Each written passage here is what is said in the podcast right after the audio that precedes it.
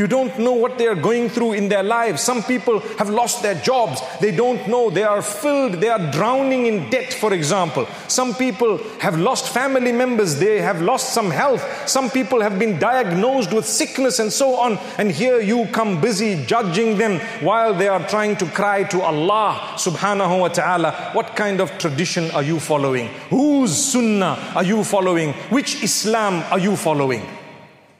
Are you not going to be compassionate?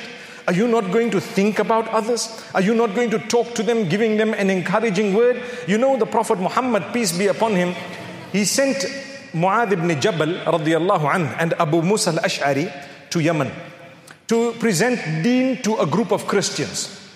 They were not Muslim. And the Prophet ﷺ sent them and told them what to do and what not to do. And in brief, he said, Bashira ولا تنفرا ويسرا ولا تعسرا That is the cornerstone of calling people towards good, especially in our day and age. What is it? Bashira means give people good news. Don't chase them away. Give them good, glad tidings. If you do that, especially in an age where people are struggling and suffering, you tell me we're all seated here. MashaAllah, we look so calm and so content. You know why? This is the house of the owner of contentment. That's why.